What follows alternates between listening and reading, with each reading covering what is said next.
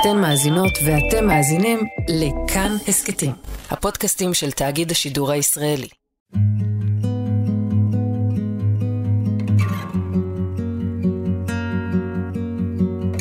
היי, אתם ואתן על איך ממשיכים, אני תומר מיכלזון, ובפרק של היום נדבר על משהו שקורה לנו יותר ויותר בשבועות האחרונים. אנחנו נאלצים לחזור לשגרה, כי החיים מכריחים אותנו. אם בשבוע, השבועיים הראשונים של המלחמה עוד היינו בטראומה ואבל לאומי, אז האבל ושאריות הטראומה עדיין איתנו, אבל איתם גם הצורך לחזור לחיים, ולחזור לחיים זה לרוב אומר לחזור לעבודה. אז כדי להבין קצת איך עושים את זה נכון, גם מבחינת העובדים וגם מבחינת המעסיקים, איתנו באולפן היום שקד אריאלי, עובדת סוציאלית ומנהלת תחום פיתוח אישי וקריירה בנט"ל. אהלן שקד, מה, מה שלומך בימים אלה? אני סך הכל, אה, זו שאלה הרי מורכבת, אני סך הכל בסדר.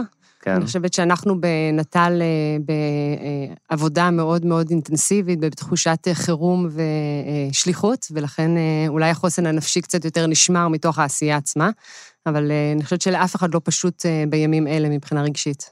כן, אומרים אפילו שזה בעייתי לשאול את השאלה הזאת, מה שלומך, כאילו, אולי... ועדיין או, אפשר לשאול שאלות צריך... שגרתיות, כמו כן. מה שלומך. תספרי לי קצת מה אתם בעצם עושים בנט"ל מתחילת המלחמה. אני אספר קצת על נט"ל. כן, נט"ל למי נפגעי טראומה מכיר. על רקע לאומי, אה, ארגון שקם לפני 26 שנה, אה, ב-98, בעקבות, בעקבות, בעקבות מלחמת יום כיפור, ובאמת, אה, שכתוצאה ממלחמת יום כיפור היו הרבה חיילים הלומי קרב, ואנשים שמתמודדים עם פוסט-טראומה על רקע השירות הצבאי, שלא דיברו על זה, הייתה בושה, אה, מה שנקרא, לא יצאו מהארון הצבאי.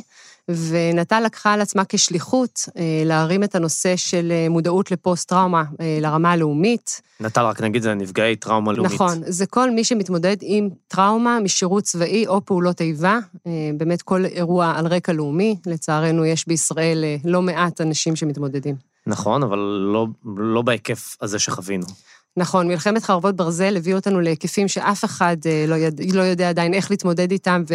ומה הצפי של מתמודדי פוסט-טראומה שיהיה לנו אחרי המלחמה, וכולנו כרגע בעשייה בלנסות למנוע את אה, ההתקבעות של הטראומה והפיכתה בעצם לפוסט-טראומה, שזה בעצם כבר אה, הבחנה פסיכיאטרית מוגדרת ומצב שצריך להתמודד איתו לאורך שנים ארוכות. אוקיי, אז בעצם, אז מה אתם עושים מה-7 באוקטובר? מה את עשית מה-7 באוקטובר? אז אני אגיד שקודם כל נט"ל, קו הסיוע שלה, אה, ש-24/7, באמת לאורך כל שעות היממה אפשר לפנות אליו, קיבל למעלה מ-16,000 שיחות מתחילת המלחמה, החל משיחות אקוטיות של אנשים שעוד היו בממ"ד בקיבוצים, ומד"א לא עונים להם, והמשטרה לא עונה להם, והצבא לא עונה להם, והם בחוסר אונים, והם רואים על הסקרול במסך את המספר של נט"ל, והם מתקשרים, שמה הוא אגב? 1-800-363-363. ומה, הם פונים אליכם באיזה נושאים? ואז זה באמת היה במצבי סכנה שזה באמת נטל, יכ... לא יכלו לעזור, ובאמת אפילו אנחנו היינו בתחושה של חוסר אונים, אבל אנשים פונים על רקע של חרדה מהמצב, אנשים פונים על רקע של טראומה אה, ופגיעה ישירה או במשפחה, אה, אנשים שהם ניצולי המסיבה, אה, אנשים שהם פונו ו... וחוו טראומות מאוד קשות ביישובים. משפחות, הורים של חיילים שנמצאים בצו 8. בעצם כל אזרח במדינת ישראל יכול לפנות אלינו על רקע חרדה או טראומה מהמצב, ואו להיעזר בשיחה חד פעמית בטלפון עם מתנדב, מתנדבת, או לקבל הפנייה בעצם לטיפול. יש לנו, הכפלנו את כמות המטפלים שלנו במלחמה הזאתי, ויש לנו למעלה מ-200 מטפלים ברחבי הארץ שנותנים טיפול פסיכולוגי כרגע ללא עלות לכל מי שזקוק לטיפול לנוכח המצב. אז אולי זה שני הכוחות המרכזיים של נט"ל בשגרה, שהיום באים לידי ביטוי בחירום בצורה הכי חזקה. כן, מה שעובד בשגרה עובד בטח בחירום. אבל רק, רק כדי לסבר את האוזן, בעצם אמרת 16 אלף שיחות אה, מתחילת המלחמה, כמה בשגרה, זאת אומרת, כמה ב, בוא, בשנה בוא נגיד ש, שזה בערך שווה ערך ל-75 אחוז מהשיחות שלנו בשנה. וואו. זאת אומרת, קיבלנו בחמישה שבועות, אה, באמת תגברנו את הקווים בכמות מתנדבים מטורפת, כדי שלא יהיה מצב שמישהו לא יקבל מענה. אה, ובתחום שלי, שבעצם אני מנהלת תחום של פיתוח אישי וקריירה, בעצם היה איזשהו קיפאון, כי או שהמתמודדי פוסט-טראומה שמקבלים מאיתנו ליווי תעסוקתי הוקפצו בצו 8, או חלקם התכנסו לתוך עצמם ופחות תפקדו כרגע בעולם העבודה, ואני נקראתי בעצם לחירום במקומות אחרים. מה למשל? איפה, איפה היית? בעצם יומיים אחרי תחילת הלחימה, כבר ביום שני בצהריים, ירדתי למלונות ים המלח, באמת לעשות איזשהו מיפוי צרכים מטעם נט"ל ולראות איך נוכל לעזור. וגיליתי אה, כאוס מאוד מאוד גדול. אה, באמת משרד הרווחה התחיל לבוא ולתת מענה, אבל המענה עוד היה מאוד מאוד מינימלי, והגיעו עוד ועוד מפונים, אף אחד אפילו לא יודע להגיד כמה מפונים יש. זה קפץ מ-3,000 ל-7,000 ל-9,000 מפונים ביום מלונות ים המלח. ובעצם לקחנו אחריות, יחד עם משרד הרווחה, לנהל את כל המערך הטיפולי עד שמשרד הבריאות ייכנס. שכמה זמן זה לקח? במשך 12 יום ניהלנו את המערך הטיפולי, היו לנו אה, בזמן נתון כ-40 מטפלים ומדריכות בכירות שניהלו את המערכים הטיפוליים במלונות. אה, אמרנו שבעצם אין מצב שמלון נותר ללא מענה, ושאנשים שעברו טראומה, אם זה טבח באופקים, או בבארי, או בכיסופים, יישארו ללא מענה טיפולי, ואנשי טיפול שלנו היו אה, מתנדבים במלונות עצמם, באמת הגיעו מתנדבים מכל רחבי הארץ, וניהלנו מערך מתנדבים, אה, באמת ביחד עם הרווחה, ויצרנו ממש מערכים עם התערבויות מאוד מאוד משמעותיות וייחודיות למצב הזה של מלונות ומפונים. תספרי לי קצת על החוויה שלך כמטפלת. מה את פוגשת שם? איזה סוג של טראומה?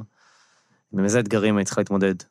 אני חושבת שמעבר לדבר הברור מאליו שאנשים עברו טראומה אקוטית, שעכשיו הם צריכים נפשית להתמודד איתה, ומייצרת אה, פלשבקים וסיוטים בלילה, ועוררות מאוד גבוהה, ופחדים נוראיים, יש גם את העניין של אין בית, בעצם את תחושת הפליטות, את התחושה שאנחנו כרגע במלונות, הבית שלנו נשרף, או פינין, פונו, פונו, פינו אותנו ממנו, ואין לנו כרגע לאן לחזור. אז מעבר לטראומה עצמה, התחושה הזאת של אה, חוסר בית והמגורים במלון שהם לא תמיד נוחים, אה, אנשים עושים אה, כביסה בכיור של המלון. במשך, לקח הרבה מאוד זמן עד שלאנשים היה פתרון כן. לכביסה לצורך העניין, או לארוחות מסודרות. אז מעבר לטיפול עצמו בנפש, הצרכים הבסיסיים, החומריים, לא היו עדיין מספיק מבוססים. אוקיי, ואת חוזרת לנט"ל, העבודה שלך כמנהלת תחום פיתוח אישי וקריירה, מה זה אומר בעצם התפקיד הזה? למזלנו, לפני שלוש שנים החלטנו להקים בנט"ל את התחום של פיתוח קריירה. עד אז גם בנט"ל התעסקו בהעלאת מודעות לפוסט-טראומה, בטיפול בפוסט-טראומה. כל הנושא התעסוקתי עם הייחוד של מי שמתמודד עם פוסט-טראומה בעולם העבודה לא היה נוכח גם בנט"ל. Mm-hmm. לפני שלוש שנים הקמנו את התחום, ובעצם פיתחנו מודל מיוחד לליווי תעסוקתי אה, לסימפטומים פוסט-טראומטיים בעבודה. למה הקמתם אותו? למה הרגשתם שיש צורך בדבר כזה? ההבנה היא שאנשים שמתמודדים עם טראומה צריכים מישהו שיד ביד ייקח אותם להשתלבות בתוך עולם העבודה ויעזור להם למנוע את הנשירה, ומעבר לזה, שיש סימפטומים מאוד ספציפיים שמונעים מהם לממש את הפוטנציאל שלהם בעבודה. אם שנייה נסתכל על הטראומה וה, וה, וההשלכות שלה במוח, mm-hmm. אז בעצם נוצרת עוררות מאוד גדולה באמיגדלה, כן? במי שאחראי במוח על הצומת הרגשי. כשאנחנו במצב של טראומה. כשאנחנו במצב של טראומה וכשאנחנו במצב של פוסט-טראומה. כי בעצם ההבדל בין טראומה לפוסט-טראומה, זה שפוסט-טראומה אה, זה בעצם התקבעות של המוח על תחושת הסכנה. זאת אומרת, עדיין יש עוררות במוח, המוח של מי שמתמודד עם פוסט-טראומה מרגיש שהעולם הוא עדיין מקום מאוד מסוכן. ואם אתה עדיין חווה את העולם כמקום מאוד מסוכן, אתה לא באמת פנוי ליומיום, לשגרה, לעמוד ביעדים בעבודה. זאת אומרת, אתה כל הזמן מסתכל אחורה לראות מאיפה תגיע הסכנה. ולכן הסימפטומים משפיעים אה, מאוד על ההתנהלות אה, אה, של החלק הקדמי של המוח, על המיומנויות הניהוליות. עכשיו, אם מבינים את זה, מבינים שזה מייצר בעצם השלכה שנראית כמו הפרעות קשב וריכוז, למשל. אנשים מתקשים להתרכז, גירויים מפריעים להם, כל דבר מסיח את דעתם, רעשים, קולות. הם, הם, הם קופצים מכל דבר, אז יש להם גם פתיל מאוד קצר. אז אם מישהו אומר להם אה, אה, משהו וזה ישר נשמע להם מאוד תוקפני, הם מגיבים ישר בלי לחשוב יותר מדי. ואנחנו רואים אנשים שהם לכאורה עובדים, אבל הם עוברים מעבודה לעבודה לעבודה. איך אמר לי אחד המתמודדים, אני בן 34, אה, ועד היום עברתי בערך 50 עבודות. אין עבודה זמנית שלא עבדתי בה. אז זה לא אנשים שלא עובדים, זה אנשים שחלקם היו לוחמים בצבא, עשו בגרות מלאה, תפקדו, ופתאום היה איזשהו שבר בחיים שלהם, ומאותו רגע הם מתפקדים פחות או מתפקדים אחרת. מה זה המודל הזה שאתם מציעים להם בעצם? מה אתם מציעים להם בנט"ל? איך אתם עוזרים להם להתמודד עם, ה... עם הקושי הזה של לעבוד בצל הטראומה? אה, אז אנחנו מציעים לכל אחד מסלול אימון תעסוקתי מותאם לו אישית. קודם כל, הם ממלאים שאלון, סימפטומים, ואנחנו ממש רואים איזה סימפטומים אה, עדיין חיים אצלם ומעוררים אצלם, ואנחנו יכולים לראות איך זה בא לידי ביטוי בעולם העבודה. אם יש להם קושי לקבל סמכות של מנהל, כי למי שמתמודד עם פוסט-טראומה, מנהל בעבודה יכול להתאפס, להתאפס כאויב אה, בשדה הקרב. זאת אומרת, בגלל שהמוח נתקע באיזושהי התקבעות של מצב סכנה, אז כל סיטואציה בעבודה נכווית כשדה קרב. Uh-huh. ואז המנהל, מעצם היותו מנהל, מעצם היותו בעמדת כוח, יכול להיתפס כמאיים. ולכן אנחנו עוזרים לאנשים אה, לפרש מחדש תגובות של אנשים בעבודה, לווסת את התגובות שלהם. אה, יכול להיות אה, שחלק מהאנשים לא מסוגלים לשבת ב open space. ויכול להיות שהם מתכנתים מעולים, אבל open space בעצם מסיח את דעתם ולא מאפשר להם להיות אפקטיביים בעבודה שלהם. ואז אנחנו ננסה לעזור להם לנהל את הסימפטומים בעבודה טוב יותר. כי למה, איך זה קשור לטראומה? היכולת לשבת או לא לשבת ב open space? אז באמת העוררות של האמיגדלה וההשפעה שלה על המיומנויות הניהוליות במוח, אה, מייצרת אה, קשיים בתפקוד סביב תכנון לטווח ארוך, סביב ניהול עצמי והתארגנות, אה, סביב התנאה, למשל, אם אני צריך לעמוד ביעדים, היכולת שלי להתניע משימות נפגעת. אנחנו רואים הרבה מתמודדי פוסט-טראומה שמתמודדים עם דחיינות. והדחיינות הזאת היא נובעת גם על בסיס רגשי, כי יש איזושהי ציפייה להיכשל. אני מצפה לו להצליח, אני חושב שאני לא אצליח, אני לא מאמין בעצמי, אני חש אה, רגשות קשים של בושה, של אשמה, של כעס על עצמי.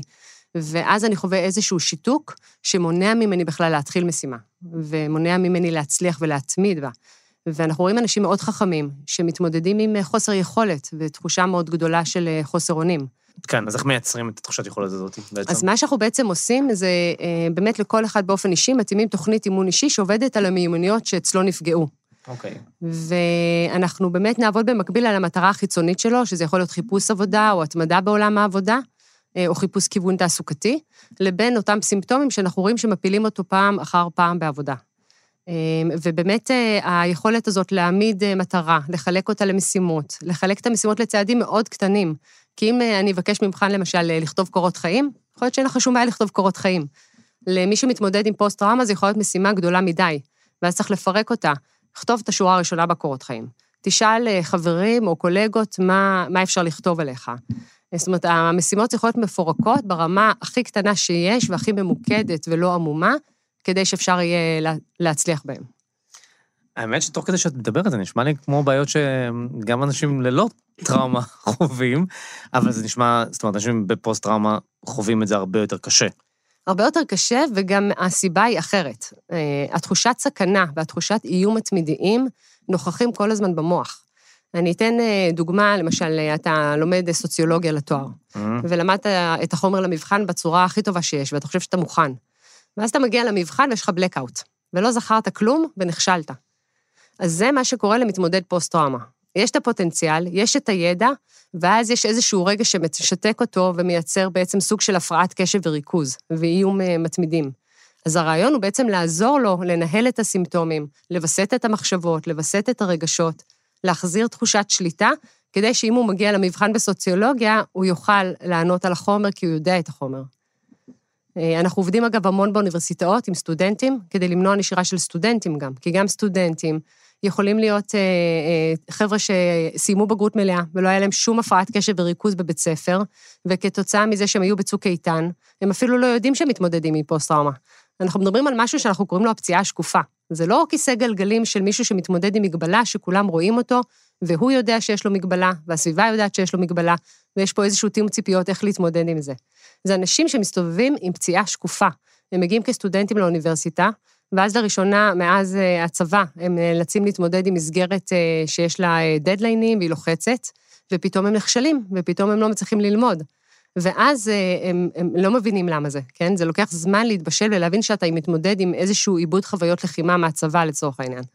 וההתמודדות עם זה והבשלות להבנה שאתה מתמודד עם משהו שדורש טיפול היא רק החלק הראשון.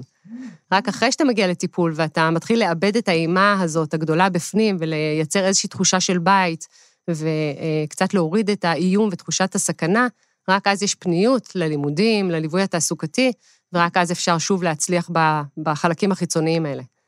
זה נורא מעניין מה שאת אומרת, בעצם יכול להיות שיש אנשים שחוו טראומה עכשיו, באירועי ה-7 באוקטובר, בעוטף, במסיבה, בצבא, לא חסר, זאת אומרת, באמת זה אירוע חסר תקדים בהיקף שלו, ויכול להיות שהם חוו טראומה מסדר גודל שונה, והם ירגישו את הטראומה הזאת רק עוד שנתיים, שלוש, כשהם ילכו ללמוד, או משהו כזה, או יתחילו איזו עבודה חדשה, ופתאום יהיה להם המון קשיים, וייקח להם זמן, זאת אומרת, לקשר את זה לטראומה הזאת שהייתה. נכון. אז בעצם אחרי אירוע טראומטי, רוב האנשים חווים איזה שהם סימפטומים. אבל רוב האנשים, אחרי אה, כחודש מסיום האירוע הטראומטי, הסימפטומים האלה הם יורדים, ויש להם איזה שהם מנגנוני חוסן טבעיים שמחזירים אותם אה, לשגרה. לחיים, כן. אה, ויש את אותם אנשים שלא, יש את אותם אנשים שיפתחו סימפטומים פוסט-טראומטיים, חלקם מהר יותר, חלקם לאט, ובאמת רק כשיגיע איזשהו גורם לחץ הם יצטרכו להתמודד מולו, והם לא יבינו שזה קשור. והמטרה שלנו היא שנייה לעזור להם להבין עם מה הם מתמודדים, ממה זה נובע, לעזור להם לאבד את זה, להיכנס לטיפול ממוקד אה, טראומה, ולקבל את הליווי כדי להצליח בעולם העבודה. כי ההצלחה בעולם העבודה והלימודים היא חלק מאוד משמעותי בשיקום, בתחושה של המימוש של הפוטנציאל שלנו. אם אנחנו רוצים שאנשים ירגישו פוטנטים וירגישו בעלי מסוגלות ויכולת, אז ההצלחה בלימודים ועבודה היא מרכיב מאוד חשוב בשיקום. ולכן אנחנו שמים עליו דגש מאוד גדול. כל מה שסיפרת עכשיו זה דברים שכבר, שאתם עשיתם בשנים האחרונות. מה השתנה עכשיו בעקבות ה-7 באוקטובר? זאת אומרת, מה את בתפקיד שלך, זאת אומרת, עושה עכשיו אחרת, או למה אתם נערכים בעצם? אז קודם כל, יש לנו פה טראומה קולקטיבית. הרבה אנשים אה, נמצאים באותו סיר לחץ, הרבה אנשים חווים סימפטומים. מהבחינה הזאת, לפחות אה, צרת רבים חצי נחמה. זאת אומרת, אם פעם מתמודד פוסט-טראומה הרגיש משוגע, והרגיש שהוא הלא נורמלי במצב נורמלי, פה בעצם התסמינים שכולם חווים הם נורמליים במצב לא נורמלי. אז זה דבר ראשון, זאת אומרת, קצת לעזור לאנשים שמה שהם מתמודדים איתו הוא נורמלי לחלוטין, זה לא חלק מהאישיות שלהם, הם לא משוגעים, זה תסמינים לחלוטין נורמליים שנובעים מהשפעה של סכנה על המוח. זאת אומרת, יש, יש הרבה יותר מודעות, וזה דבר טוב. זאת אומרת, להבדיל מההקמה של נטל אחרי מלחמת יום כיפורים, שאמרת שזה באמת היה קצת אה, זה לא היה בתודעה הציבורית. נכון, אנשים ממש אמרו לי, אני לא, אני לא יוצא מהארון הצבאי. הם בטח לא באו לקבוצה כדי שלא יזהו אותם. זאת אומרת, הבושה הזאת שבה אני, שאני הייתי אדם בעל יכולות, והסביבה שלי בעלת יכולות, פתאום מתמודד עם משהו מהסגנון הזה, זה באמת לקח הרבה שנים אה, לעזור לאנשים להבין שזה לא בושה, וזה, וזה באמת לא חלק מובנה באישיות שלהם, אלא משהו שאפשר ללמוד לנהל אותו טוב יותר. זה הדבר הראשון. Mm-hmm. אמ, אני חושבת שבמצב הנוכחי יש הרבה אנשים שמתקשים לחזור לעבודה. וזה אגב יכולים להיות אנשים שלא חוו את הפגיעה באופן כל כך ישיר. אה, הרבה אנשים חווים חרדה, הרבה אנשים אה, סובלים מלחץ כתוצאה מהמצב, או לא מסוגלים להתרכז בעבודה שכרגע לא קשורה, היא לא חיונית בעצם למלחמה הנוכחית. ולכן אה, המטרה שלנו היא לעזור להם לחזור בצעדים קטנים, כן להיות אפקטיביים, כן לתפקד וכן להישאר בתנועה. כי התנועה הזאת היא חשובה. כן. אה, היא מונעת את הקיפאון, ואז היא מונעת התקבעות של סימפטומים. אני יכול לתת לך דוגמה מפה, מהסביבת עבודה שלנו, זאת אומרת, שזה באמת אנשים שלא חוו טראומה באופן, אה, במעגל הראשון, אבל קשה, בטח בשבועיים, שלושה הראשונים, למשל, אתה עובד, ואתה עובד כמה שעות ואתה מתעייף נורא מהר. אתה, המחשבה שלך נודדת נורא מהר, אתה... קשה להתרכז גם, שהחדשות מתקיפות אותך, והן כל כך קשות מכל הכיוונים. וגם יש את העניין שהזכרת, של קצת חוסר משמעות. מה עכשיו המשמעות של, לא יודע מה, להעביר את הנייר הזה מפה לשם, או להקליט אה, פודקאסט, או לא יודע מה, להיות אה, אחראי, אה, אחראי משמרת במסעדה, כשבחוץ יש כזאת קטסטרופה, והעולם נטרף מכל הכיוונים. אז אולי נתחיל מהנקודה האחרונה שאמרת. אה, חלק מהמשמעות היא, היא להמשיך לעשות, גם בתקופה כזאת שהתחושה היא שהכל מתפרק ויש כאוס. אולי זה הדבר הכי משמעותי, זה למצוא איזשהו נתיב לעשייה. העשייה הזאת יכולה להיות חלק ממה שעשיתי בעבודה, היא יכולה להיות התנדבות, כמו שהרבה אנשים עושים, היא יכולה להיות אה, לשמור על החוסן המשפחתי, אה, היא יכולה להיות לעשות טוב לעצמי, לעשות קצת דיאטת חדשות ולראות טיפה פחות חדשות, כי זה שומר עליי, mm-hmm. לישון טוב בלילה.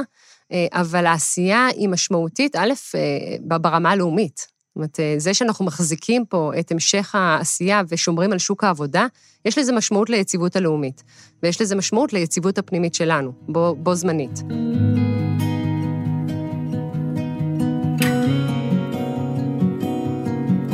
אז אוקיי, אז איך בכל זאת חוזרים לעבודה בצורה מלאה יותר ו- ו- ונוכחת יותר, בוא נגיד את זה ככה? אז קודם כל נגיד שיש דבר כזה שנקרא צמיחה פוסט-טראומטית. זאת אומרת, גם אה, מה שנקרא בקלישאה לעשות מהלימון לימונדה, אז יש במלחמה הרבה דברים שאפשר לעשות בעבודה, וזה, אה, ויכולים להיות מאוד משמעותיים, ולתת תחושת משמעות מאוד גדולה, וכל אחד שיכול לבחור לעצמו. למשל, ליזום דברים חדשים. ליזום דברים חדשים, להיות יצירתי, אנחנו בסוף אומה יזמית, mm-hmm. אנחנו טובים ב, בלהמציא מהכלום אה, פתרונות משמעותיים, okay. אוקיי. אז בהחלט יש מקום לצמיחה הפוסט-טראומטית. Mm-hmm. דבר שני, זה בעצם, אחד, למצוא את השייכות, את מעגלי השייכות החברתיים, גם בקהילה, אבל גם בעבודה. להיות מחוברים, להרגיש שיש לנו אה, אה, שותפות. המצבים של מלחמה מייצרים אה, בדידות מאוד גדולה ותחושה של חוסר אונים. ואנחנו רוצים להחזיר בעצם את התחושה הזאת של הביחד, של הסולידריות, גם בתוך העבודה עצמה. זה יכול להיות מנהל ששומר על העובדים שלו ושומר על הקשר איתם ובודק מה שלומם, ולא רק כמה הם עומדים ביעדים שלהם, ומה שלום המשפחה שלהם, והבן של העובדת שלו שהוא בצו 8 כרגע בעזה.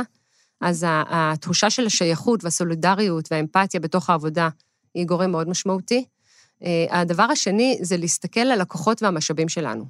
אה, וזה, וזה מאוד מנוגד למה שקורה במצב סכנה למוח.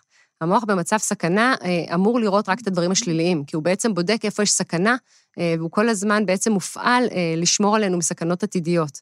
וכשאנחנו מסתכלים רק על מצבי סכנה, אנחנו רואים דברים שליליים. Mm-hmm. כי דבר שלילי בעצם מזוהה במוח עם מצב סכנה. אז אנחנו לא רואים את החוזקות שלנו ואת החוזקות של מי שמסביב, ואנחנו לא רואים את המשאבים שיש לנו, בין אם הם פנימיים או בין אם הם חיצוניים. ולכן צריך באופן אקטיבי לשים על זה דגש. צריך לחזור ולזכור במה אנחנו טובים, מה המסוגלות שלנו, מה עשינו מתחילת המלחמה, איזה דברים טובים כן אה, עשינו ופעלנו לעצמנו, למשפחה שלנו ובעבודה שלנו, ואיזה משאבים יש בחוץ שאפשר אה, להשתמש בהם אה, אה, באמת אה, כדי לייצר אה, הצלחות. Mm-hmm. והדבר האחרון זה להישאר בתנועה באמת כדי למנוע את הכפייה הזאת, כדי למנוע את המצב הכל כך לא בריא של אי-עשייה. זה, יכול, זה נכון גם לספורט. זאת אומרת, ספורט הולך מאוד מאוד טוב עם תעסוקה. כן. תרוץ פעמיים בשבוע רבע שעה, אתה תראה שהפרעות הקשב והריכוז שלך בעבודה פוחתות. אנחנו בעצם שומרים על הקוגניציה טוב יותר. אבל... זאת אומרת, אם, אם חוזרים לעבודה, אז לשלב את זה עם ספורט, כי זה מה ש... יכניס אותנו גם קצת לתלם. לגמרי. אם אתה יושב על מחשב כל היום, והמצב הנוכחי של המלחמה מעמיס עליך ומציף אותך קוגניטיבית, ואתה לא יודע עם מה להתחיל ואיך לתעדף משימות, ואיך לנהל את עצמך טוב יותר, ריצה של רבע שעה בבוקר יכולה מאוד להשקיט את המוח ו- ולהוריד את ההצפה הזאת. כן. אה, עכשיו... אני ממש מנסה את זה, אבל גם אין לי כוח לרוץ. לכן אמרתי רבע שעה. רבע שעה זה ממש בקטנה. לרוץ שעה או חצי שעה זה כבר הרבה. רבע שעה כל אחד יכול. כן, נכון. אותו דבר, אגב, לעשות מדיטציה. כל מה שיגרום לנו לצאת שנייה מהחשיבה האוטומטית אה, של זמן המלחמה, למקום שבו יש לנו איזושהי שליטה ואנחנו יכולים לתכנן ולתעדף ולווסת רגשות ומחשבות. הדבר השני זה אה, לצמצם את הציפייה שלנו מהעשייה שלנו. זאת אומרת, לא לחשוב... לא לחשוב שאני לא עושה מספיק, לא לנסות אה, להגיע לאפקטיביות מאוד מאוד גדולה, להתחיל ממטרות קטנות וצנועות. להתחיל מצעדים קטנים, מטרה צנועה, לחלק אותה ליעדים, לחלק את זה לצעדים קטנים. ואם אני לא מצליח לתפקד, לצעדים עוד יותר קטנים. ולנסות באמת לצמצם את הרגשות אשמה וכעס שיש לנו על עצמנו אה, בתקופה הזאת, וממש להתרכז במה שיש, במה שאני יכול לתת בצורה הכי צנועה שיכולה להיות. זה נשמע ממש ממש מקסים, זאת אומרת, להיות רכים יותר לעצמנו. אבל הבעיה שאז אנחנו פוגשים את המעסיקים, שמי שהתמזל מזלו אז יש לו מעסיקים סופר מבינים ורגישים, אבל יש מעסיקים שהם פחות אה, אה, רגישים למצב, זאת אומרת, הם, הם גם, אפשר גם להבין אותם, הם גם, אם אנחנו מדברים על טראומה משנית, או זה, הם גם נמצאים במצב אה, כמו כולנו, ויש להם עסק על הראש, והמצב הכלכלי הוא לא פשוט, ויש דרישות. זאת אומרת, אה, אני יכול לספר, את יודעת, שמעתי למשל על... אה, איזה חברת הייטק, שאחד המנהלים שם ביקשו ממנו לקצץ את אחת העובדות, כי גם לפני המלחמה התפוקה שלו לא הייתה משהו, אבל עכשיו בכלל, והוא צריך, והוא לא יודע איך לעשות את זה. יש איזה פוסט של אה, גדי וילצ'רסקי, הקומיקאי, שהוא אה, נותן שם כל מיני דוגמאות של אנשים שממש עברו טראומה, ניצולי, אה, למשל ניצולי המסיבה ברעים, שמבקשים מהם לחזור לעבוד, אנחנו מבינים שקשה לכם, מבינים ש... אני, אני מבינה שקשה לך, אבל אני חייבת שתתני לי יותר שעות. הוא מביא שם איזו דוגמה. זה נורא נורא קשה, זאת אומרת, אני, אני חושב שזה גם נורא קשה לה, לעובדת ששומעת את זה. זאת אומרת, שהיא מנסה להרים את עצמה, אפילו לבוא למשמרת או שתיים בשבוע, ומקבלת את, ה, את המכה הזאת של, לא, צריך אותך יותר. וגם, אבל גם למעסיק, כי הוא, כי הוא צריך לנהל את העסק, והוא לא, יודע, לא איש טיפול, לא יודע איך להתמודד עם המצב הזה. אז המעסיק בעצם הולך על חבל דק, שבו מצד אחד הוא דורש ומצד שני הוא בא לקראת. אה, ופה הוא בעצם אה, נדרש לאיזושהי גמישות שבה הוא יחד עם עצמו יכול לבוא ולהגיד איזה מקומות הוא יכול לבוא לקראת ואיפה הוא יכול להתגמש ואיפה הוא לא יכול. אה, וכמובן, הוא כן יכול לדרוש, אבל גם הדרישה, אה, כדאי שהיא תהיה אמפתית ושתהיה לה איזושהי גמישות, כי למשל, יכול להיות שאותה עובדת לא ישנה בלילה, ויש לה סיוטים, mm-hmm. והיא הייתה רגילה לבוא בשמונה אה, בבוקר לעבודה. ויכול מאוד להיות שהיא לא ישנה בלילה, והיא יכולה לבוא ב-11 לעבודה ולהיות אפקטיבית בדיוק באותה צורה, אבל בשעות אחרות ממה שהיא עבדה בהן קודם. זאת אומרת, צריך להבין מה ההשפעה של הסימפטומים שהיא חווה כרגע. אף אחד לא אמר גם שתתקבע לפוסט-טראומה, אולי עוד חודש היא תחזור אה, לעבודה באופן מלא ואפקטיבי. אבל בחודש הקרוב, מה היא חווה? מה מפריע לה בעצם לתפקד כמו שהיא תפקדה קודם בעבודה, ואז לראות איפה אפשר לבוא לקראת ולייצר חלופות שהן שונות, בין אם זה שעות עבודה גמישות או עבודה היברידית מהבית. כי אם היא למשל עבדה ב open space, והרעשים וה, אה, והגירויים של האורות מאוד חזקים עבורה, כי זה חלק מהסימפטומים בעצם אחרי אירוע טראומטי. יכול להיות שאפשר לתת לה איזשהו חדר שקט יותר, יכול להיות שהעבודה באמת חלקית מהבית יכולה לעשות את השינוי. כן, אז את אומרת, את, אומרת, לא לדרוש פחות, אבל לדרוש אחרת. אם אפשר גם לדרוש פחות ממי שהיה בפגיעה ישירה במלחמה, אני חושבת ש, שכדאי לבוא לקראת. אה, אבל איפה שאפשר אה, באמת לעשות משהו קצת אחרת, אה, כי בסוף, אם מישהו מגיע אליך עם כיסא גלגלים, אתה לא תגיד לו, אני מצטער, יש מדרגות, תסתדר. ברור. אז אנשים צריכים להבין שגם אה, פגיעה טראומטית היא, היא, היא פגיעה בפני עצמה, זאת פציעה שקופה. ולכן אנחנו כן צריכים לייצר את ההתאמות. זה לא אומר לוותר על המטרות שלנו, זה לא אומר לא לעמוד בדדליינים שלנו, זה רק אומר, אה, אנחנו עובדים הכי טוב עם מה שיש, ומנסים לייצר לזה התאמה. חלק מהעניין הוא להבין מה הצורך. זה לא הכל או כלום. זה להבין באמת אה, מה, מה אותה עובדת יכולה לעשות בעבודה ומה היא לא יכולה. ויכול להיות שהיא צריכה לעשות איזשהו שינוי בתפקיד שהוא זמני. אה, כי יכול להיות שהיא עבדה מאוד טוב עם תקשורת בין אנשים, וכרגע היא ממש לא מסוגלת לתקשר עם אנשים. אז צריך באמת להבין מה, מה יש. עכשיו, שוב, לפעמים לא נצליח. לפעמים יכול להיות שהיא לא תרצה להמשיך לעבוד, יכול להיות שהוא לא ירצה להמשיך להעסיק אותה, וגם אז צריך לדעת איך לעשות את זה בצורה הכי חומלת ונכונה שיש. אה, ובאמת להבין ש... שאנחנו מתמודדים עם בני אדם שעברו פגיעה מאוד מאוד קשה ויש להם שבר מאוד גדול באמון. והתחושה הזאת שאנחנו ביחד ויש אמון, גם אם יש לזה השלכות תעסוקתיות, היא, היא קריטית. מעסיקים או מנהלים, גם בכל מיני דרגים, זאת אומרת, צריכים להיות עכשיו מאוד מאוד מאוד קשובים גם לסיטואציה. אפשר לדרוש, אבל תוך שימת לב למצב שה... שהעובד נמצא בו. כן, וצריך לשים לב שגם חלק מהמעסיקים מתמודדים עם טראומה. לגמרי. המעסיק אה, הוא לא... אה, נכון. הוא, לא, זה לא שזה מעסיק שלנו יושב ב, בלונדון. כולנו באותה, באותה סירה, ו, אה, זאת אומרת, עליהם יש עוד לחץ שהוא, את יודעת, לתפעל את העסק אולי, ו... אז צריך קצת יותר גמישות גם לפתיל הקצר של אנשים, בין אם זה המעסיק או בין אם זה העובדת, להבין שהתגובות של כולנו כרגע מהירות מדי, אגרסיביות מדי, חסרות סבלנות. אה, לפעמים נכוות כתוקפניות, וש... ולזכור את הכוונה הטובה שאיתה אנשים מגיעים לעבודה, בין אם זה העובד שלנו, בין אם זה מעסיק שלנו, ו... ולא לתת לרגשות האלה עכשיו להפוך להיות איזו דינמיקה שאנחנו צריכים לנהל אותה, אלא באמת קונקרטית לנסות אה, לייצר אה, את העבודה בצורה הכי טובה שאפשר, ו... ו... ולהיות שם באופן חומל אחד לשני. עוד איזו גישה שנתקלים בה, זאת גישת העבודה משחררת. תבוא לעבוד, יעשה לך טוב, די, אתה, יכול, אתה לא יכול לשקוע כל הזמן בזה, תצא, תעבוד.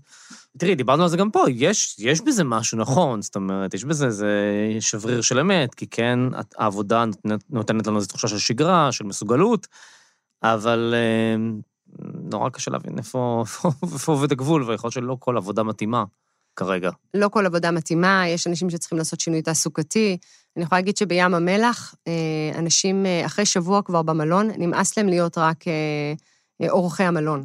אנשים התחילו לנקות את, ה, את, ה, את הלובי של המלון, אנשים ביקשו לנקות את החדר שלהם, זאת אומרת, התנועה הזאת לעשייה הייתה משמעותית.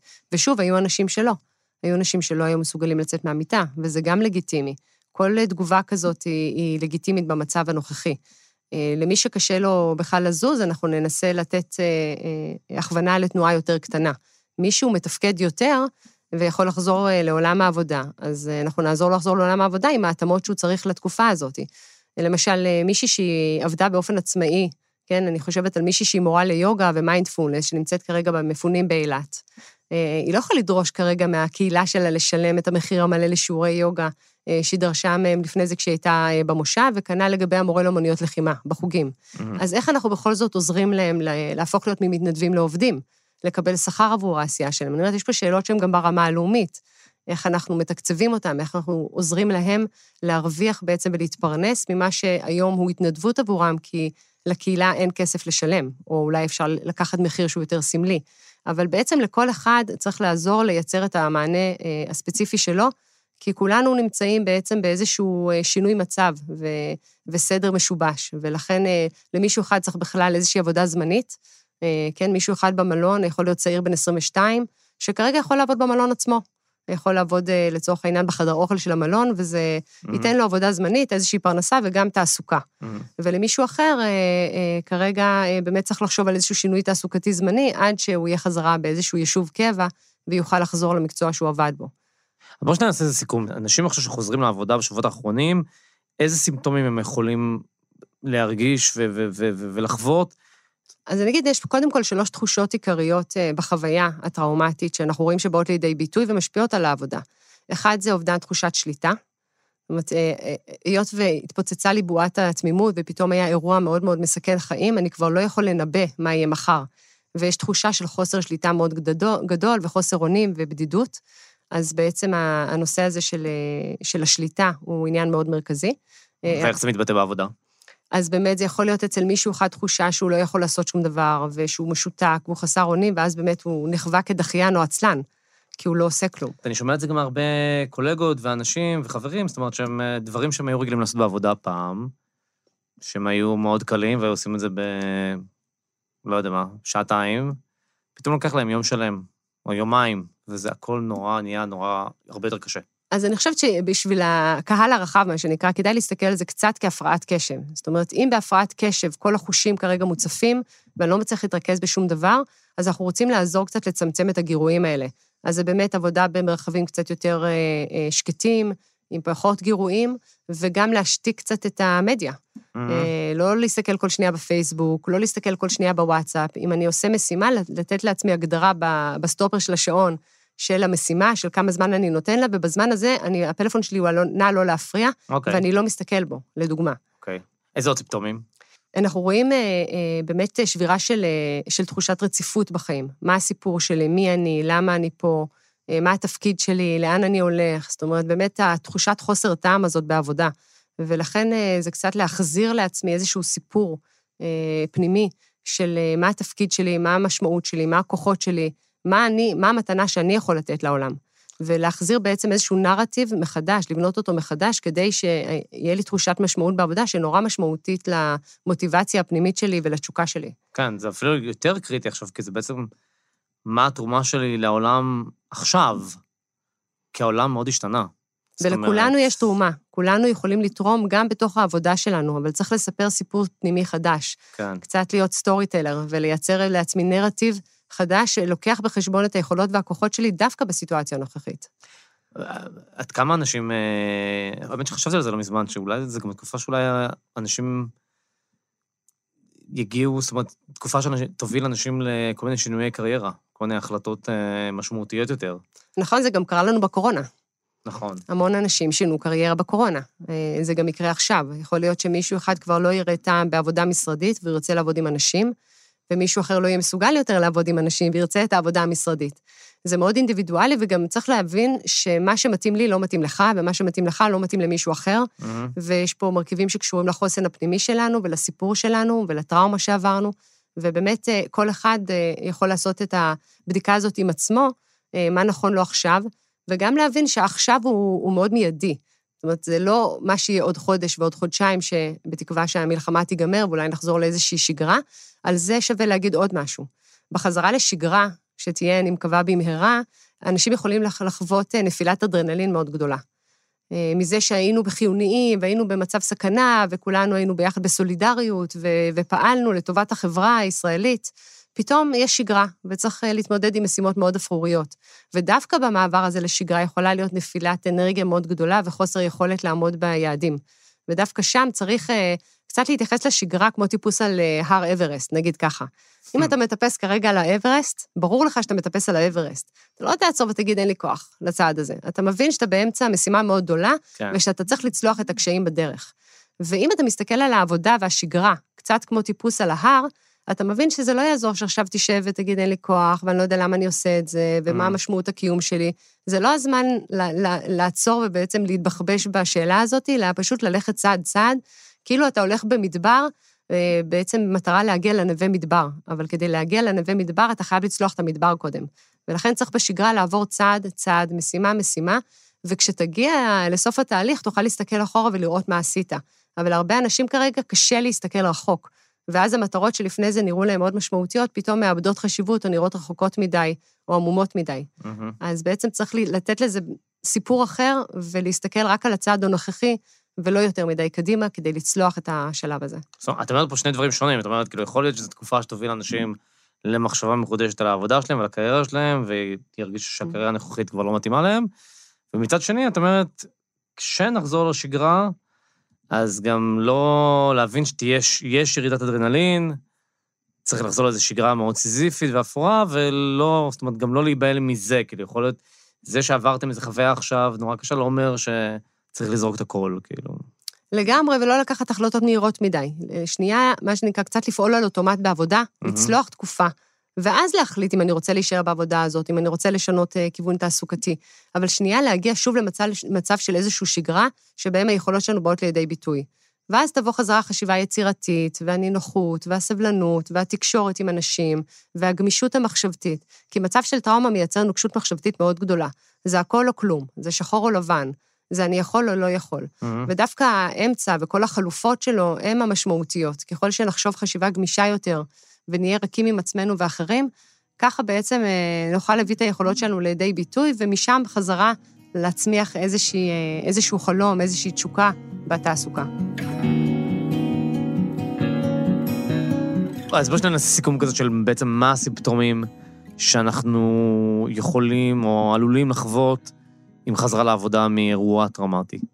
אז אני אגיד את הסימפטומים ואז אני אסביר איך זה נראה בעבודה. ארבעת אשכולות הסימפטומים העיקריים, אחד מהם נקרא חודרנות. חודרנות זה בעצם אה, חזרתיות של האירוע הטראומטי אה, ליומיום שלנו. זה הרבה פעמים בא לידי ביטוי בסיוטים בלילה, אבל זה יכול לבוא גם במהלך היום בפלשבקים, או בכל מיני ביטויים גופניים, כן, ברעשים שמגיעים אלינו ומחזירים אותנו, או בריחות. Mm-hmm. הרבה פעמים אנחנו נתקלים, אגב, בריחות. לפעמים הזיכרון הוא לא קוגניטיבי, הוא, הוא תחושתי או חושי. אוקיי. Okay. אה, האשכול השני זה הימנעויות.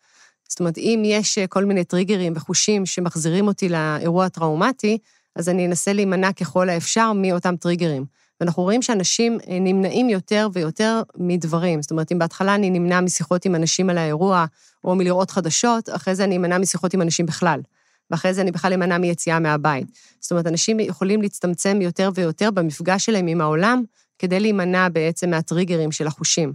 וזאת אה, סכנה שנייה אה, שגם מאוד משפיעה על עולם העבודה, אבל בכלל. אה, הדבר השלישי זה בעצם עוררות מאוד גבוהה. סוג של אדרנלין, אדרנלין מאוד מאוד גבוה, שבו אנשים הם לפעמים בהרס עצמי, או באיזושהי כעסים לאחרים, תחושות של תוקפנות, אימפולסיביות, קושי בוויסות רגשי, פתיל קצר. זאת אומרת, אנחנו רואים באמת משהו שגם נראה הרבה פעמים כמו הפרעות קשב וריכוז. והאשכול האחרון זה אה, אמונה אה, עצמית שלילית. אה, אשמה, בושה, כעס, חוסר יכולת לחוש שמחה, באמת תחושות של דיכאון ושל חרדה, זאת אומרת, איזושהי קהות חושים, ובאמת האשמה העצמית או האשמה של העולם, וחוסר יכולת לחוש רגשות חיוביים. זה מאוד מאוד נפוץ, בעצם, כמו שאמרנו, במצבי סכנה, כי המוח רואה כרגע רק איומים, הוא לא רואה דברים חיוביים.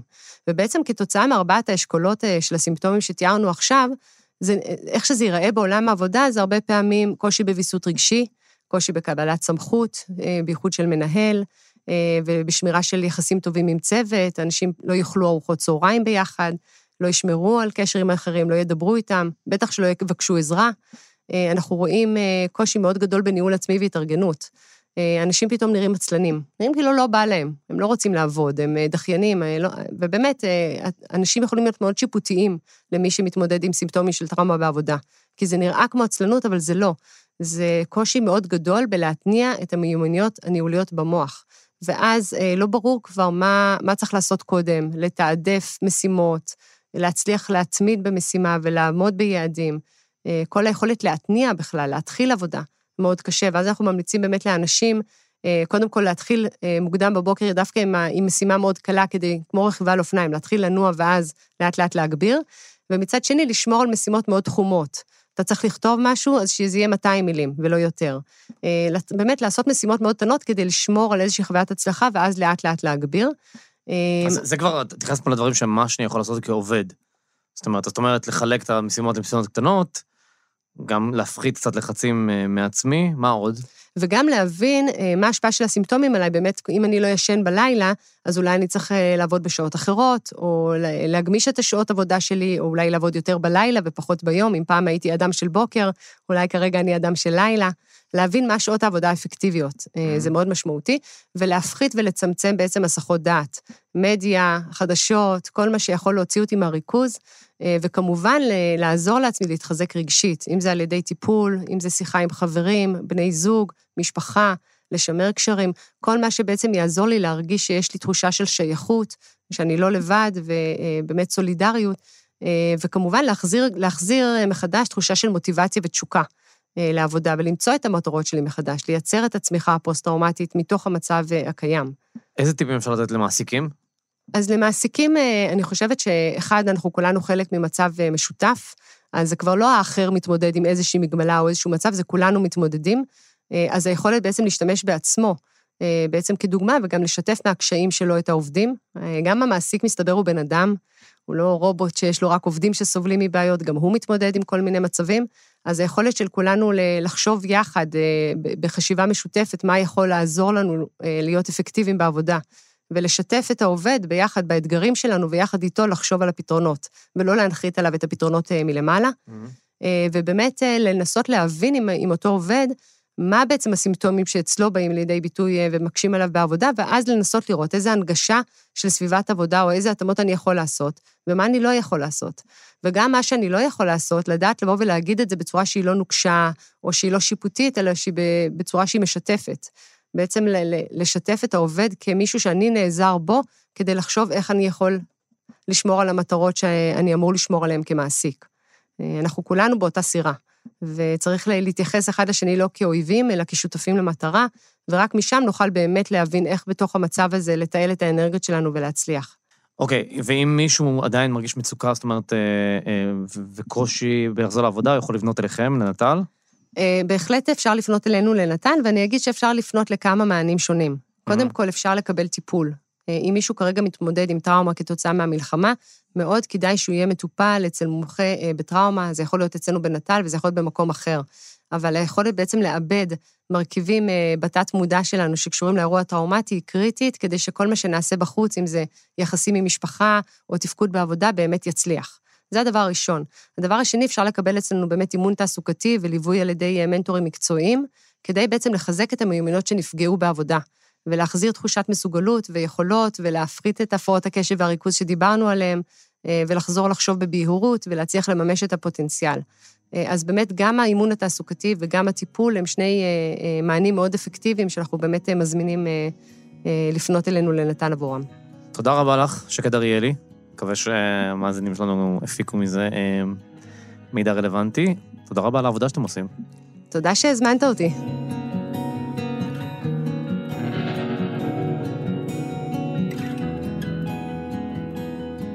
אתם ואתן האזנתם ל"איך ממשיכים", פודקאסט טיפולי יומי של כאן הסכתים. מגישים תומר מיכלזון וצליל אברהם, על עריכת הסאונד, רחל רפאלי.